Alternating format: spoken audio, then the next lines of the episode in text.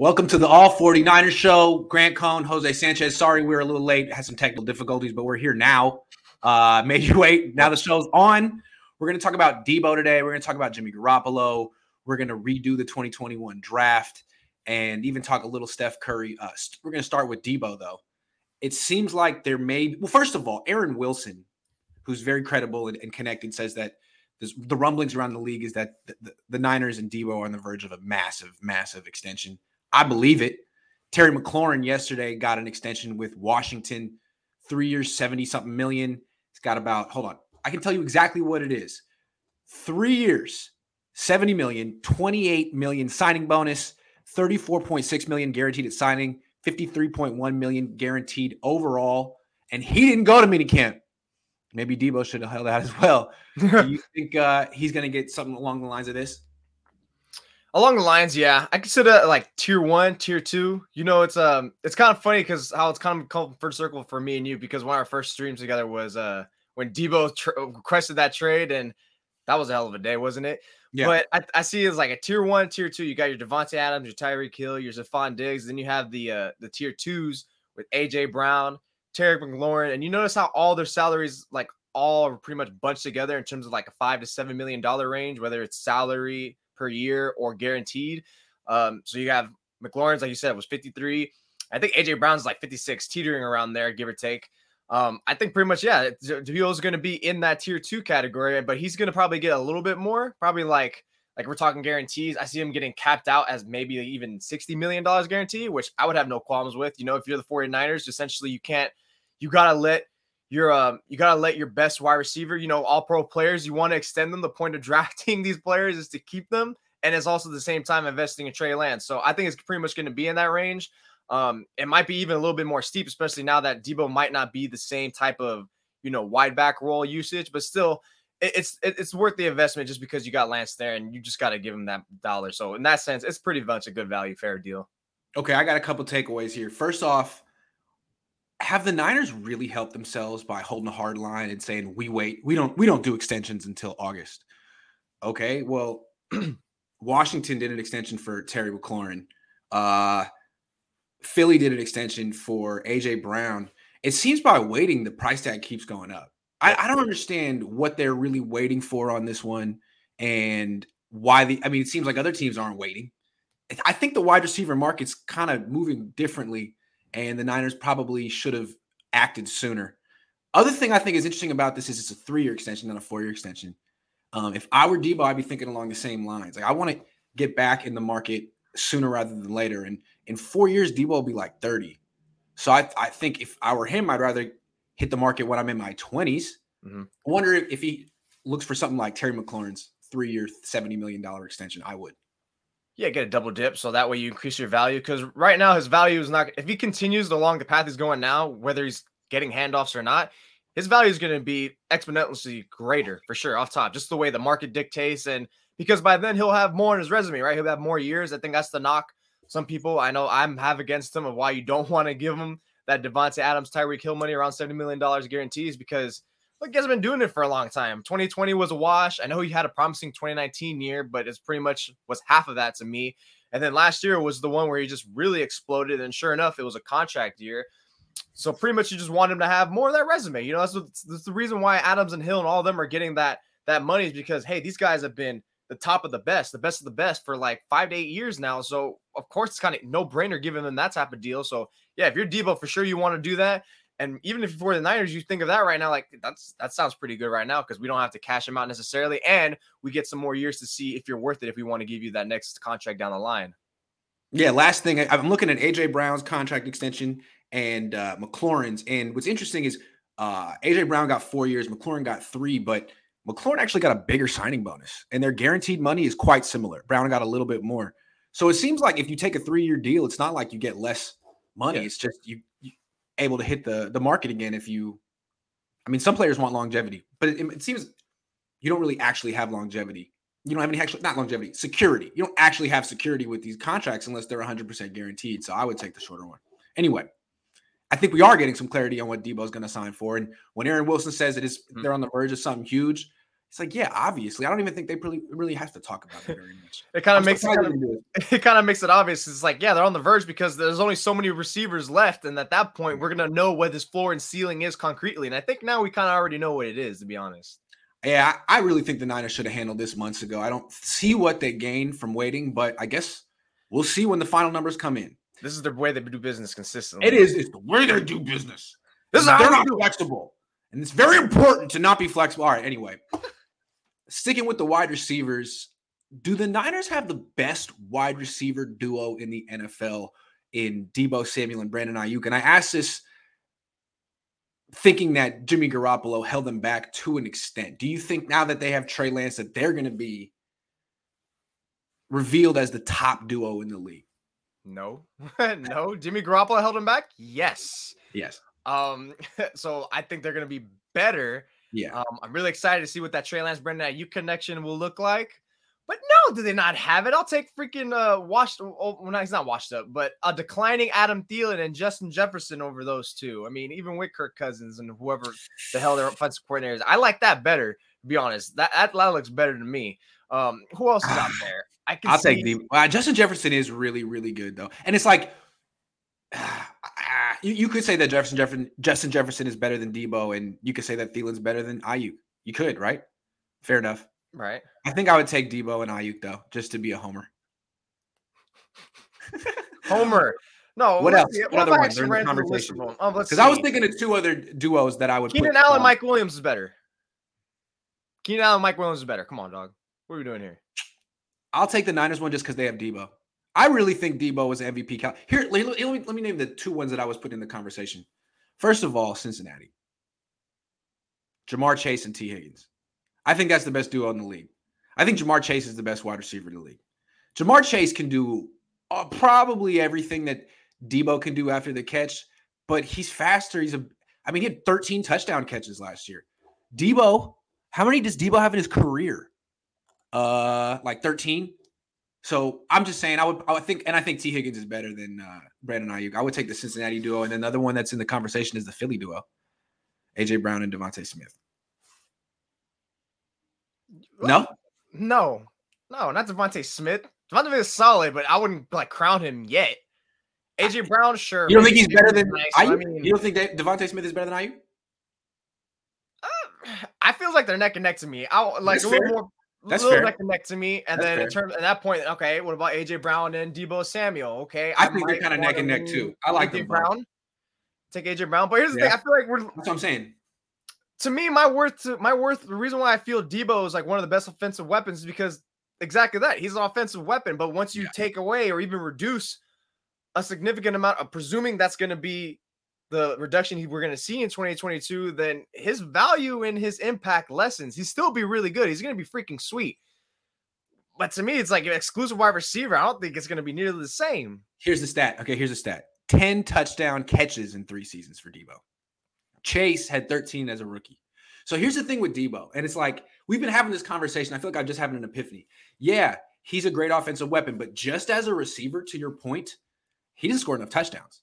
Once you get in the red zone, he's not really a huge threat as a receiver. As a running back, he's the biggest threat in the league. He's the best red zone running back in the league. But if he can't do that, then I mean, how many screens are you gonna throw to him in the red zone, right? He's kind of got small, he doesn't have a big catch radius. He's not a big contested catch guy. And I mean, really in the red zone, you'd rather throw to Jauan Jennings or Yeah. George Kittle or Aiyuk. Not that he doesn't get, I mean, he gets some targets too. I'm just saying it's not. I'd rather throw to freaking Ja'Marr Chase or Tee Higgins in in the end zone than Probably Aiyuk, because what wasn't it against the Bengals that he ran that nasty ass like route where he just completely like shimmied on someone, just like, oh my god, or was that the Vikings for the win for the Oh. win in overtime. That one too. go? But Yeah. there was another one. There was another one where it was like a, it was like five yards away. He did a sweet like he, I think it was lined up in the slot. He he did a nice sweet like feint to the outside. He came back in. I got I think that might have been the Vikings, but either way, like he completely demolished his defender. So to me, I think he just looks better. He's just better like a better route runner when it comes to short space in terms of versus Deebo is like if you give him like a little longer uh, a longer real estate to work with, you're pretty much cooked. But to me, I, I, they don't have a top. Uh, the best wide receiver duo, no. And I think there's going to be probably like three to five be- I think they're top five. Top five. Uh, okay, I'll, I'll I'll give you that top five, but I think I still think I can probably feel I can grasp. Seattle more. has a good one too. See, I was going to say that's another one I was thinking. Seattle, Tyler yeah, Lockett, and DK Metcalf. I mean, the Rams have a good one too with Cooper Kupp and Allen Robinson. Yep. Oh, okay, Allen Robinson. Okay, stop. Yeah, I'm not a big Allen Robinson guy either. Uh, the Raiders have a good one in Davante Adams and Hunter Renfrow. That's a sweet one.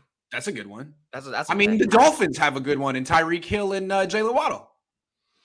Yeah, Waddle was sweet last year, but they have pretty much Jimmy G over there too. So I mean, a lot of good in the league. That's true. They do. How's that gonna work? Yeah. Anyway, uh, I, I, think it's on. It's on. It's on uh, Aiyuk to take the next step. Deebo is an All-Pro wide receiver. Aiyuk, um, there's a lot of excuses for the fact that he hasn't got to a thousand yards yet. I think a lot of people expect him to have a thousand, 1100, 1200 yards this year, including me. So it's, it's just, it's on him to do it. He probably will. Plus all that hype he has in the offseason, they're kind of giving him. So it's like right now, everything's surging for him. Yeah. Yep. Yep. Yep. All right. Let's keep going. Matt Maiocco was on the radio yesterday and he was asked like what's going to go on with Jimmy Garoppolo and he's such a plain spoken honest dude and he was like ah man, I can't really see him starting anywhere this season, which I've felt for a while. I mean, which team seems super motivated to get Jimmy Garoppolo coming off surgery and he hasn't been able to he hasn't been your, on your team in OTAs and minicamp like you're just going to throw the playbook at him in in. August coming off a, a, a, surgery to his throwing shoulder and be like, "Hey, cram that into your brain and be our starter and let's like and we're going to win the Super Bowl. What is the what is the point? Shouldn't you just go with your whatever young guy you have? I mean, it seems like that's the way this is going. What do you think? Yeah, he ain't being a starter this year. That's why I keep thinking every time Kyle Shanahan, John Lynch, whoever the hell goes up there and says like, yeah, if, unless he's traded, like, what kind of delusion do you have? Uh, let's just say this: if the 49ers are able to trade Garoppolo for anything, a ham sandwich, they should be crowned offseason champions because my God, nobody on their God's green earth should trade for Jimmy Garoppolo. You're gonna take on that contract and give up anything? Like that alone would be like would be malpractice if you're a team like trading for Garoppolo. If you're if you're the Niners, my God, you guys are crescent for the best offseason I've ever seen. But that's come on, that's just that's just freaking ridiculous with what he's gonna do at anything this season. I see him he's going to be like a picked up emergency backup for some team who loses it, whether it's through gameplay or injury. Um, but no, nah, he's he's not going to be a star anymore. It's, it, it's done. I mean, the pretty much. I think we all could have pretty much surmised that, right? Yeah, I mean, I think so. Uh, he was trying to be really fair. I think he was. He's like, he's definitely a top twenty-five quarterback in the NFL. I thought that was a very diplomatic way. You could say that, right? He's a top twenty-five quarterback in the NFL. But what team is going to say, let's trade for that number 25 ranked quarterback and his contract for one year so we can win a Super Bowl? Like, that's not going to happen. No one thinks they're one Jimmy Garoppolo away from winning a Super Bowl. So, what's the point? What are you really doing? It seems like a waste. it's a waste of reps that could go to a quarterback with a future. And uh, I think that's how I felt last year. The whole time last year, like you're not going to win a Super Bowl with Jimmy Garoppolo. It's not going to happen. And we saw it didn't happen. I mean, he's probably not going to be healthy at the end of the year. He's just not good enough. So what's the point of having the 25th best quarterback who's 30 won't be on your team next year when you could just start freaking Drew Lock or and Jacoby Brissett? Like, what's the difference? You know what I mean? Yeah, and it's always that salary too, right? That everyone keeps getting bugged about. Like, why are you going to take that on and give up asset? But and not like, especially with Baker Mayfield out, out there. Yeah. I mean, I know Baker Mayfield's kind of being painted as a toxic character, which he probably is but he's cheaper and has a little more promise. At least he can actually air it out. I mean, he might not be the most accurate, you know, especially medium short range or whatever, but at least he has like something you can build upon. I mean, Jimmy doesn't really, you kind of know what he has. I mean, if he's if he's struggling and just can barely get past with a in a passing offense with the 49ers with Kyle Shanahan of all coaches, what are lesser coaches, which is most of them, going to be able to do with him, especially when it's going to expedite his learning in the process, trying to build that synchronization with the skill weapons, he's just an emergency quarterback. I mean, once once all those teams pretty much filled up all their holes at quarterback back in March, the it was pretty much over for him his future. He was not being a starter anymore. Nope. And it's like coming off of, coming off the surgery, he's going to have to be a backup for a while. And again, to me, this is going to be very interesting to me. I want to see if he can do it. He's, he was a backup for a long time. Mm-hmm. But back then, he didn't have a hundred million dollars.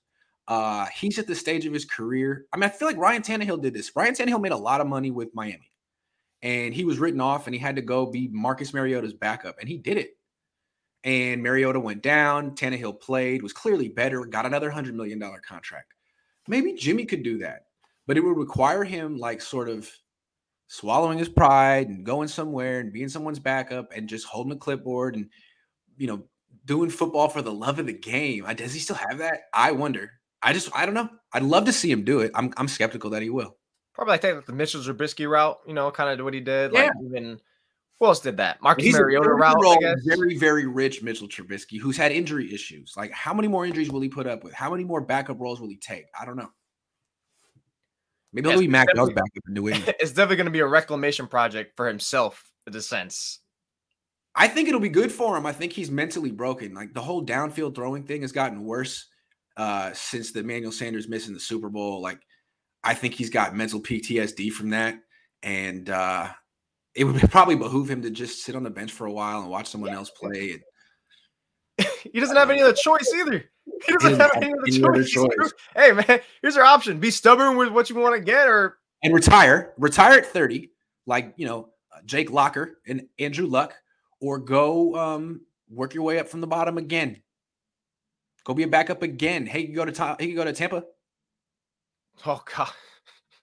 Hey, real quick side note: Do you think it's a um? Do you think it's a coincidence that uh Julian Edelman and Brandon Marshall came out with this thing right before Jimmy Garoppolo is supposed to start throwing and like be on the market.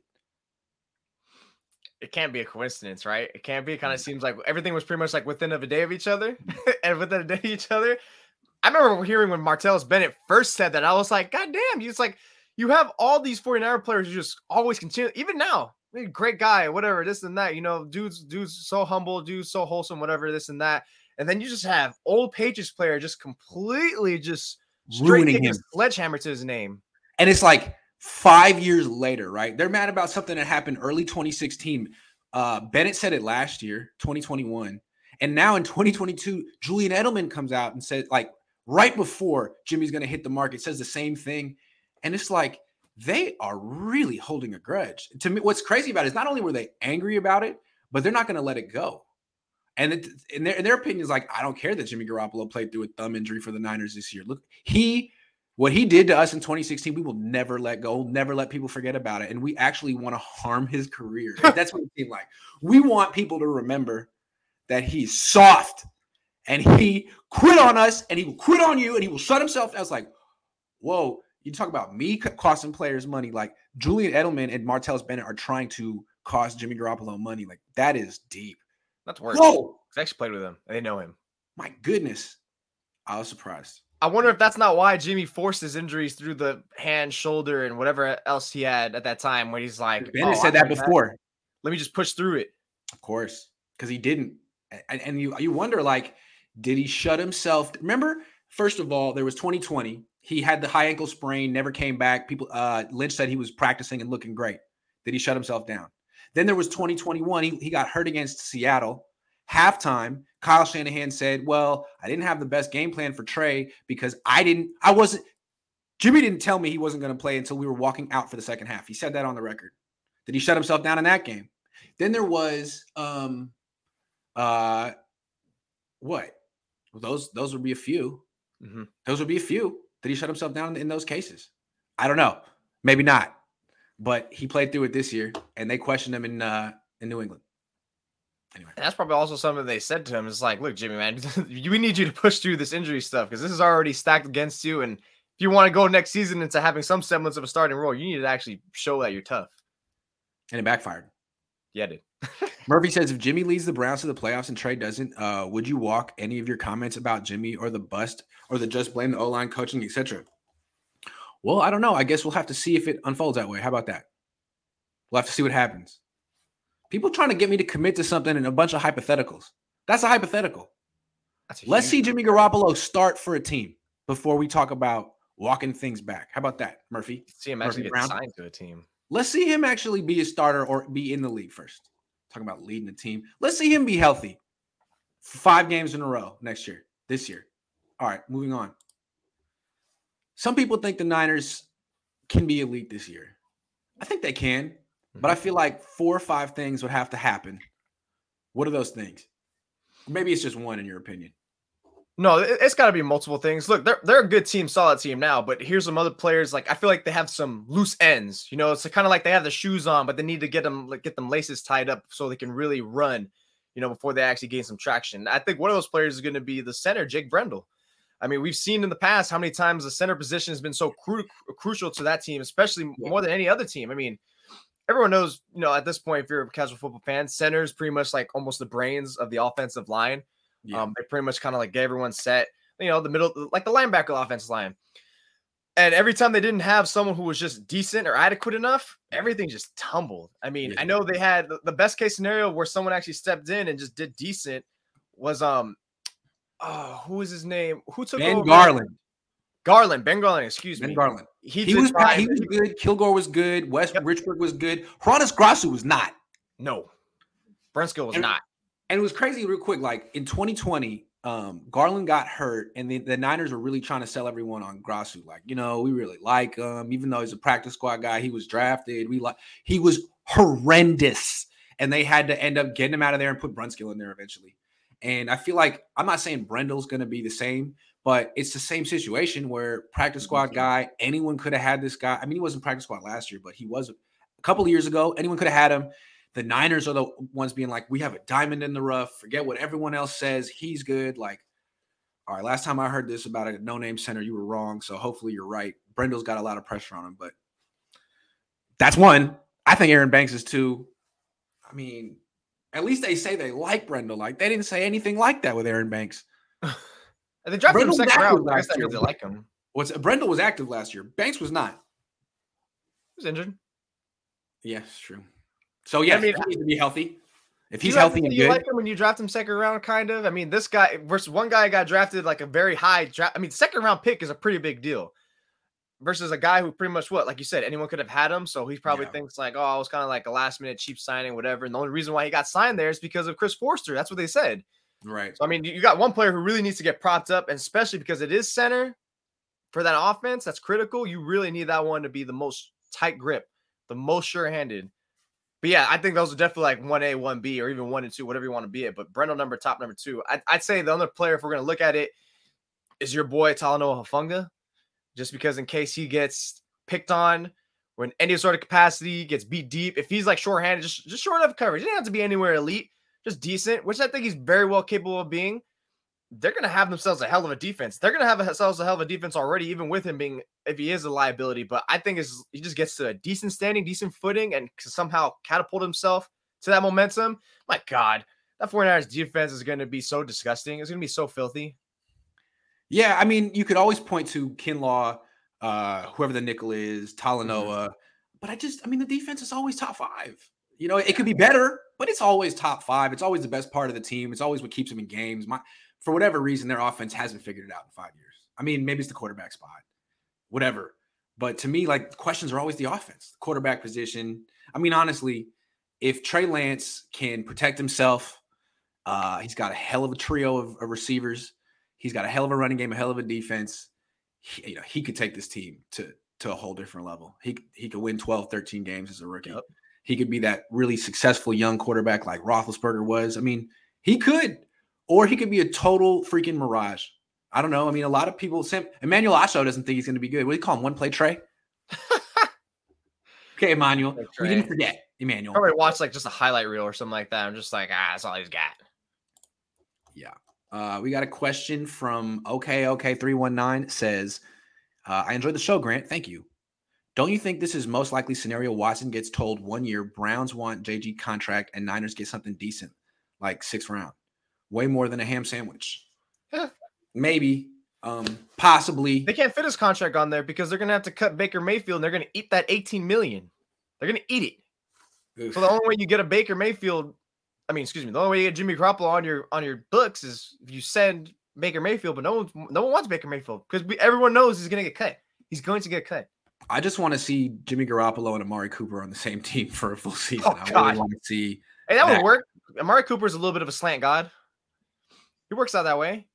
He's soft going across the middle. He gets drilled exactly, exactly. I saw Jon Gruden try to use like, him that way. Him on this fool get like knocked out. It was crazy. Remember in Seattle, Jon Gruden had him running across the middle, got crunched, and they traded him the Oh, next week. It's like, what are you doing? He's he does not- it, but he doesn't brace for it. He just like stands there like a tackling dummy. He's a finesse receiver. Good one. Uh, he's he runs outside the numbers and down the field. You need a guy with an arm like Deshaun Watson. Great fit with Deshaun Watson. Terrible fit with Jimmy Garoppolo. I really hope Jimmy goes to Cleveland from the bottom of my heart. All right, moving on. This is kind of, I, I- I was just thinking, I was just thinking, if they were to redraft last year's draft, 2021, Niners still had pick three. Do you think Trey Lance would be available? And do you think they would take him again? How do you think those first three picks would go if you did them all over one year later? Hmm. I think at that point, who would be higher one? Davis Mills, right? Davis Mills probably be maybe higher. I don't know about top three higher. That's a little bit of a stretch, but I mean, he did look the most promising of all the quarterbacks also, last there year. Ja'Marr right? Chase. I mean, would he go ahead of any of these quarterbacks because he's phenomenal? He, I mean, he go he go ahead of Kyle Pitts. I look. I still think the Niners are taking Lance. I know you think like you know you got you got all those. There's also Mac Jones who went to the playoffs. I, saw- I saw someone do a a uh, a redraft that had Mac Jones going number three to the Niners, and I was like, no. no. Would I mean would the Jets take Mac Jones? I wonder how the Jets really feel about Zach Wilson. I think they don't know how to feel. I think the Jets are probably as nervous about Zach as the Niners are about Trey. Like we're all in. we hope. I don't know. It's probably worse because since the Jets staff is new, they don't really have like you know the full hands-on experience of being in that specific role. I mean, maybe from prior experiences, but but being in like assistant roles, whatever, whatnot. But that's Probably of they feel like they're on the hot seat too, and the Niners aren't. Yeah. Look, I still think it's I still think it's Trey. I know you you, you got more other great, you know, typically close Pro Bowl, All Pro talents there, but to me, it's like, all right, before are going to draft Chase, who the hell's still throwing him the ball? I mean, they barely they, they had to reinvent Deebo Samuel and all these players just True. to get these guys to be significantly impactful. They were going quarterback no matter what. Yeah, I mean, Jimmy Garoppolo would limit Chase the way he limited Deebo. No, you're right. You can't take Chase. Uh, they would take. Yeah, you wouldn't take Mac Jones. I just thought. I think it's interesting. I still think the Niners did the right thing. I'm not sure that trading up to number three was the right thing, but I'm not sure it wasn't. I mean, if Trey Lance ends up being a superstar, it was worth it. So, I think they. I I think the picks would go the same way. The only difference would be Chase would go four instead of five. Oh yeah, Yeah. yeah. Because and then you think maybe the Falcons would have probably had a better year. Matt Ryan probably stays on. That would have double affected the whole league. I just wonder. I mean, the, the Jets. There's so much pressure on Salah. I feel like every every team you get three years as a coach to prove yourself, unless you're awful. New York, you get two, and I think they're a little like you know Zach Wilson. It's all going to come down to him. The team is pretty good, but if they had Mac Jones, maybe they just have a little bit more time to put things together because he's solid. I don't know. I don't know. I think Zach. I actually think Zach Wilson's pretty good. We'll see. Yeah, he's just solid. No, but look, you, you, you mentioned about their their uh you thought it might have been a little too much, or maybe who knows about trading up all the way to three. Look, I have no problem with them trading up all those picks if you're going for a quarterback. That's Yeah. that's a game changing position. And as we saw right now, all they need is just a little bit more oomph.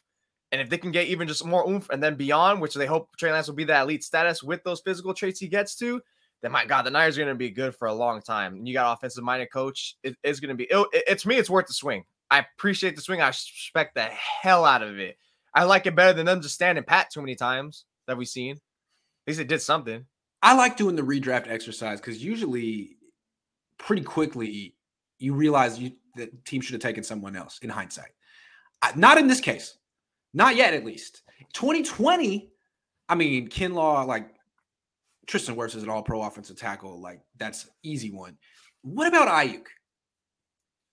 Aiyuk is good, but like, is he better than Tee Higgins, who went after him? I don't know. Is he better than Trevon Diggs, who had 11 picks last year? Maybe, maybe not. Kind of that, that's an interesting one too. I think we'll we'll probably have a better read on that uh, at the end of the season. Antoine Winfield still available, I think. There's a lot of good players who are available right there, probably offensive linemen as well. And the Niners got a number two wide receiver that they may not keep long term. We'll see. Something to look at. Uh, next thing, Pro Football Focus says that the Niners have the best off-ball linebackers in the NFL, meaning like the not three four pass rushers. Um, I mean, I don't know the rest of the team's trios, but seems fair. I, I believe him. It seems like if Dre Greenlaw is your third best wide uh, linebacker, it's a good trio. Um, and at times, I felt like Azeez was better than Fred Warner last year. Yes. So to me, what makes this trio so unique and good is that they're all sort of like specialize in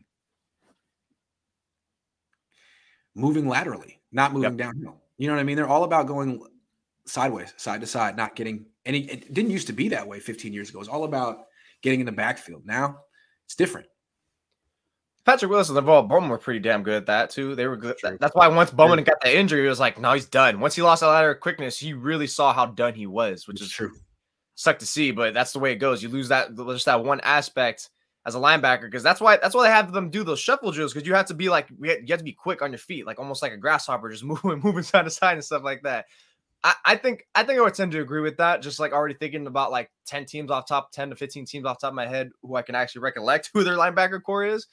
Because how many teams are actually even deep like that at linebacker? Usually it's just like one, two tops, but you got three. Yeah. You got three. You got an all pro caliber and Fred Warner. You got pretty much almost an all pro caliber and Azeez Al-Shaair if he can do it again. And then Dre Greenlaw is solid, even though he kind of seems like topped out, but still he's been he's been a consistent, just like in the solid state that's a pretty good ass core right there. Because now you don't have to be so you don't have to be so one minded in terms of oh we gotta get our nickel out there. But because now you can rock with that base because you have so much that lateral quickness that you have someone who can get to that sideline quickly if they throw it short to the flat, throw it in the out route. It's a lot of flexibility, and some of these guys have demonstrated to be efficient blitzers. Maybe not Dre Greenlaw, but I've seen Azeez and Fred Warner do some pretty good. I know Fred does does it really well on the delay blitz. I think because when they lost K'Waun Williams last year for a good portion, that they made Fred more of that blitzer that K'Waun used to be. So I'm wondering if they still do that, try to switch it around, you know, try to make the other teams guessing. But that's a key one right there, right there. Well, if you think about it, like I think it's a key. This is Robert Saleh's legacy on the team. He did this in Jacksonville. Um, but his thought process is, first of all, pass coverage is more important than run defense.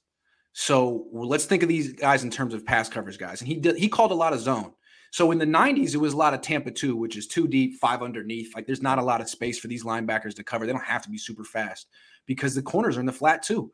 But now it's like cover three and cover four, which means three deep, four underneath, or four deep, three underneath. That's a ton of space in coverage for the linebackers to, have to be responsible for. And we saw when Saleh first got here and he was calling those coverages with uh, old NaVorro Bowman on the field, like just checkdowns to running backs would be 13 yard gains. Couldn't have, it just it, it, it, the whole defense broke. So you really need super fast linebackers and coverage. And I think just his idea of you got to think of these guys in terms of coverage players, not just run defenders. Coverage players 1st mm-hmm. That that's the whole change in the league, and that's why now you see guys who were like DBs in college now playing linebacker in the NFL. It seems counterintuitive. And had the Niners always ran that wide nine front before 2019, or was that like their first year? That was new 2019. They brought that. Okay, yeah. So you yeah. see how, how, they pretty much admitted, look, we're going to address pass first, and if you want to, and I think they gave up what damn near almost five yards or uh, a carry. They did. That they didn't did. matter. Yeah, didn't matter. That didn't matter. I mean, sure, if the offense, if the other off, if the if the 49ers offense was failing to score like more than like 14, 18 points, then it became an issue because then teams were just like, all right, we're just going to keep milking the clock. We're going to make this the long game. So we limit the other teams, the 49ers offense possessions because Jimmy can't throw it or the running game's not working. Um, so yeah, that, that was already a great commitment right there. So you talk about a legacy that Robert Saleh started. That's another one right there. Yeah, remember when he was in Jacksonville, they had Myles Jack, Telvin Smith. I mean, they had really oh, good trio of, of, of run of linebackers. And then he came here. He tried to re- create the same thing right away. Drafted Reuben Foster, signed Malcolm Smith. Didn't exactly work out, but they Armstrong. got there. And you know, I'm sure I'm sure DeMeco Ryans is partially responsible too because he's been here as well. Real quick before we move on, I asked DeMeco Ryans last time he had a press conference, like, did you talk to Robert Saleh over the offseason just about oh, scheme and stuff? And is that kind of part of your do you watch his defense, that part of your homework? And he looked at me with this blank expression. He was like, No. I looked at my defense and I thought that's so interesting. I guess I always assumed like he like that would have been his best friend or his mentor, but sometimes maybe you feel like you're uh, too closely related to someone you worked with and you're like actually trying to be, hey, I'm my own guy. You know, I do things differently. Just because we work together doesn't mean I'm like calling Robert Saleh, like, hey, what do I do? He was like, nah, man, I don't, I didn't do that at all. I was like, wow. I probably talked to Saleh more this offseason than you. That's that's very interesting. anyway, I thought that was interesting. DeMeco's like, nope. Hmm, okay. Well, he knows what he's doing. He doesn't need Saleh's help. Especially now he's not working under him like before either. So now it's like I'm my own guy. I can't be like being the understudy anymore. Now it's especially since he was just having head coach interviews this offseason.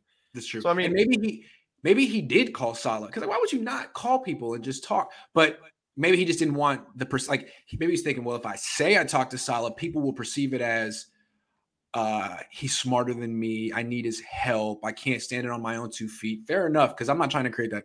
DeMeco definitely is good on his own, doesn't need Saleh and should be a head coach right now. And I respect that he's holding out for the job he wants. Maybe just didn't mm. even think of it. I mean, he did just come off that brutal loss, and you just you know you, you take some time away from it, and then you start thinking, all right, let's review it. What do we got to do here? Circle this, circle that. Here's what we're gonna do. Like, I would I would put past him just be like, oh, Robert Saleh when he's got other things on his mind. I always just assume that coaches have a network of coaches that they talk to and trust just to talk ball, especially in the offseason, like the evolution of scheme. Like, hey, where's offense going? What where should mm-hmm. defense go? I mean, those are conversations I think Kyle has with his dad. He probably has with Chris.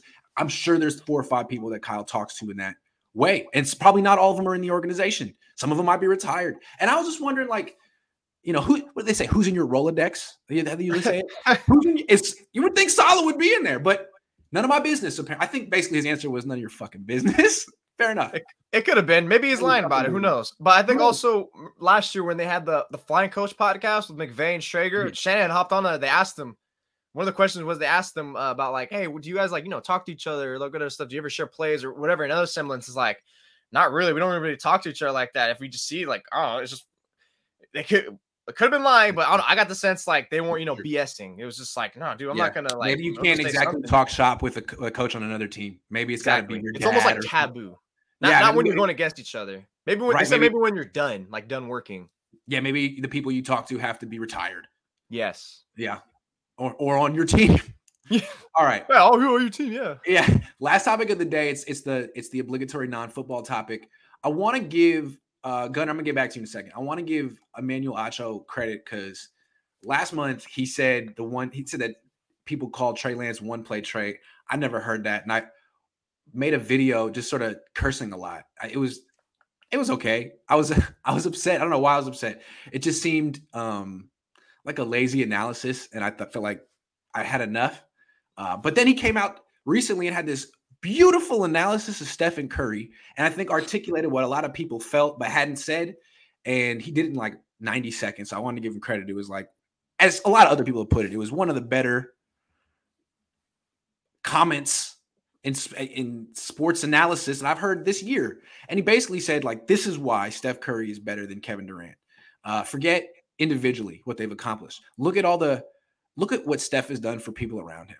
Look at how Steph has made so many people. But I don't. I'm not going to redo the whole rant because he did it better. But if you want to check it out, it's all over Twitter and YouTube. Um, basically, just pointed out, you know, all the people that Steph has cre- made into made men: Clay, Draymond, Steve Kerr, Andrew Wiggins, and with Durant, I mean, like all the people he's worked with really had their biggest accomplishments away from him.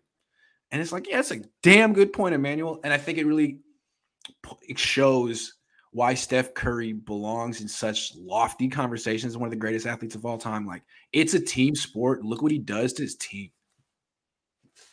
That that just deserve applause for Macho. I was like, you know what? You might have been talking so fast with some of these people if they haven't watched it. He this guy felt like he was. That's why they had to have subtitles. They yeah. felt like he was on fast forward two point five times. Yeah, That's yeah, how yeah. fast he was. Wow. But uh, hearing him just reminds me one of my cousins has like the greatest sports one of the greatest sports take he's ever had and one of the ones i've ever heard is he said years ago steph curry might be the most disrespected professional athlete in the history not maybe not in history but like in recent memory like especially even now like the guy just gets like no credit so the fact that it took just four rings for people to finally start propping him up just more it, it felt like it was just a little now he's got this fourth it took a huge jump to finally like reach that level he has at now which which is why I think I'm I felt adamant about last week when we talked about I think Curry is number one for me in Bay Area athletes, mm-hmm. just because of like you know the, the way you just he, he, ascended, the way he keeps going, the way he's still just you know just with the same team, the way he's changed the game, and the same these points that Acho just pointed out. Who has he made better? who's he keep like the guy is not me first, the guy is team first, and it's like which he should probably be me first in some games because the guy can just take over like he did in that game four, like just just what he's done for the impact of the game ultimately to his teammates, and especially uh, comparing to Kevin Durant. Perfect because Grant, you know, his ultimate skill is just ISO because he's so right. the guy's just a freak of nature. Right. So why does he need to raise other people's games? I mean, you could see the way he did it with OKC. I mean, he let Russell Westbrook take over. That was right. probably his greatest thing. It's like, oh, I let Westbrook take over, and how did that work out for them? Nothing. Right, but the point is, like with that style, his you know great one on is one of the, probably the best one on one player in the NBA. He's never won a championship that way, mm-hmm. and you mm-hmm. know what? He never will, because it's a team game. And he in the playoffs, he's always going to come up against someone eventually who can make him work, like Kawhi or Giannis, who mm-hmm. are just better players than him. And with Steph, you can double him, you can blitz him, you can take the ball out of his hands, but he won't force it. He'll make the right pass. Now that the the, the uh, Warriors are playing four on three, he's great off the ball, on the ball. He's he's to me, he has a bigger impact on his team than Kevin Durant does, and they're both all time greats. But that's pretty much I mean, even LeBron, like just thinking about Draymond would never have been an all star without Steph. And I don't know if Clay would either. And now they're going to be Hall of Famers. What players can you say that about with LeBron James? Guys that he made Hall of Famer. Like he made Tristan Thompson a good player for a minute, but like it's not the same, you know? Maybe maybe he just wasn't in that position. So you're speaking we, we speaking about impact on the game, what Asher just said, like impact on your teammates and everything. Like it's funny with KD and LeBron, especially LeBron. It's like, what has he done better to his teammates? Well, can you say he's always switching teams and his teammates? Right. He's just he's just throwing them out like a piece of chew, uh, like a piece of used up gum. It's like that's a good point. That's a good it's, point. It's this is mercenary style of basketball. I who said that? I forgot. I heard someone say that, and I was like, "Bravo! That's the best term adjective to use for the NBA." It's pretty much majority of the league is mercenary basketball. It's like, mm-hmm. hey, I'll hire you to do this. We'll, we'll run a year or two. I mean, shoot, the Nets until yesterday, two days ago, we're about to disband already KD and, K- and Kyrie after just one year barely being together. Yep. So to me, that's I think that's where it's like, it's you have these players who have their skills and just think like so highly of themselves and they're dominant and they are dominant, but you realize you got to make other people better. It can't just be all about you, especially right. when it's like a seven game series. That's that's tough to sustain. And those moments is going to demand from you, but you need other players to actually uplift them. It's like the same thing with the quarterbacks in the NFL. We want our court, we pay you this money, Aaron Rodgers, to uplift these other receivers because you're so damn good. Are you that good to uplift other people, or are you just like no? Right. You kind of see it with the way with like LeBron and KD, which is why they're always like looking at other places. They're looking where the gra- grass is greener all the time rather than just looking at what's in their own yard. And they're to me that like uh, let's talk about LeBron. Like he's part of the problem with the teams that he leaves. First, he, he Cleveland at first, that team sucked. Wasn't his fault. He left fine. He went to the Miami. He has a great organization run by Pat Riley. He won two titles and left. Why? And they were they had like a 50 win season like two years later, just left Miami to go back to Cleveland. Fine. You know, he wanted to be the good guy again. When he got back to Cleveland, he essentially was a general manager of that team. I mean, anything he wanted, they would do. So you can't really talk about him have, not having the supporting cast. Like he got there and was like, Wiggins, I don't like him. Let's trade him for Kevin Love who plays no defense. Defense kind of important in the playoffs. Curry gets Wiggins seven years later and turns him into a quality, not just a quality role player, an essential role player on a championship team. I mean, I just feel like these superstars are so powerful in the NBA now. They actually are partially responsible for the teams they put together or that they blow up. And Curry never blew up the team. He never left. LeBron, he'll he'll go, he went to Cleveland, put together a team that fell apart, and was like, "I'm out." Now, whatever, your problem now. And I'll just go to LA and, and put together a team there. And now he's got a, a, a ridiculous team with freaking Russell Westbrook. Like, how did he get here? Did you sign off on that? Did you want that? Like, yeah, I don't did. know. Uh, Steph doesn't put together a ridiculous team. He doesn't let this stuff happen to his team. They both have ultimate power over their organization. I'm just saying. Yeah, yeah, he did. I used to always call uh, LeBron James the uh with his general, it's just irrational with the way he moves people. Since yeah. obviously he's the GM, I used to call him the Jon Gruden of players for the NBA because it's he lacks the vision to project. It's just what can you do for me in this moment right now? Which not even a Gruden thing; it's a head coach thing. I mean, Shanahan does that. He sometimes he's very short tempered, short patience with his own pl- young players rather than just let them work through it. It's almost like, now I've seen enough after just your two reps. Let yeah. me let me get them out of here. Like Yeah. The, I remember the Lakers with that young crew with Brandon Ingram, Lonzo Ball, Kyle Kuzma, and like a couple other players. They were doing fine. I remember that first half of the season, and LeBron got injured, and it's almost like he sat back to be injured on purpose, or he he he chilled on his rehab so he could see where his young people are going and see how they handle it without him. And once they went on a losing streak, he said, "We're done. Chalk the season. I'm done with them. We're gonna get AD." Now AD is like pretty much never going to play, and uh, Russell Westbrook. Oh man, LeBron. I I don't know. He's uh, one of the greatest players of all time. Um, he's got the yes, longevity. He was great, uh, young, old, but uh, I don't know, man. I mean, he put together some bad teams. He's he's got to be responsible for some of this weak supporting cast that he's had. Sorry, I mean, it's always funny when he tries to backlash, like, "Oh, you look at other teams how they do." LeBron, shut up! You built your own team, bro. Like, maybe you just let the other people who actually get paid to pick uh, build the team do their job. You would actually be in a better position than you are now. Here's his ultimate legacy: only dude ever who could win a, a ring with Kyrie. Yeah, he gets credit for that because Kyrie needed Curry yeah. to be injured, Draymond suspended, and uh, something else happened. That's true. That is true. But um, I mean, he actually kept Kyrie's like head in the game. No one else has been able to do that, especially Kevin Durant.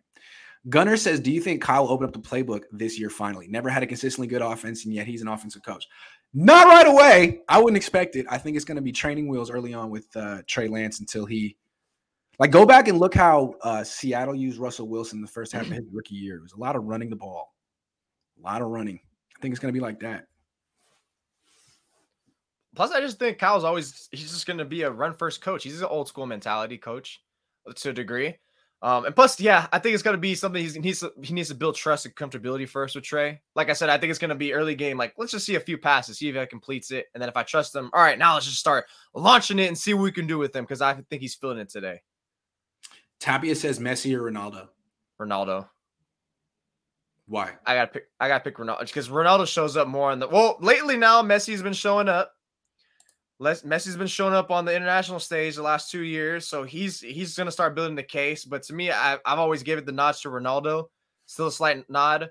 Um, the way he's just showing up more in World Cup. Even when Argentina made that World Cup uh, run in 2014, he kind of disappeared once they got into the actual playoff tournament. Yeah, that's what I was going to say. No, you weren't. You don't even know who Messi is. of course I do. Messi, he plays soccer. All right, that's the show for today. Thanks for watching. I'll be back tonight with uh, Jesse Naylor. I'll be Back tomorrow morning with Eric Crocker, and then we'll figure it out from there. Jose, thank you. Thank y'all. Peace.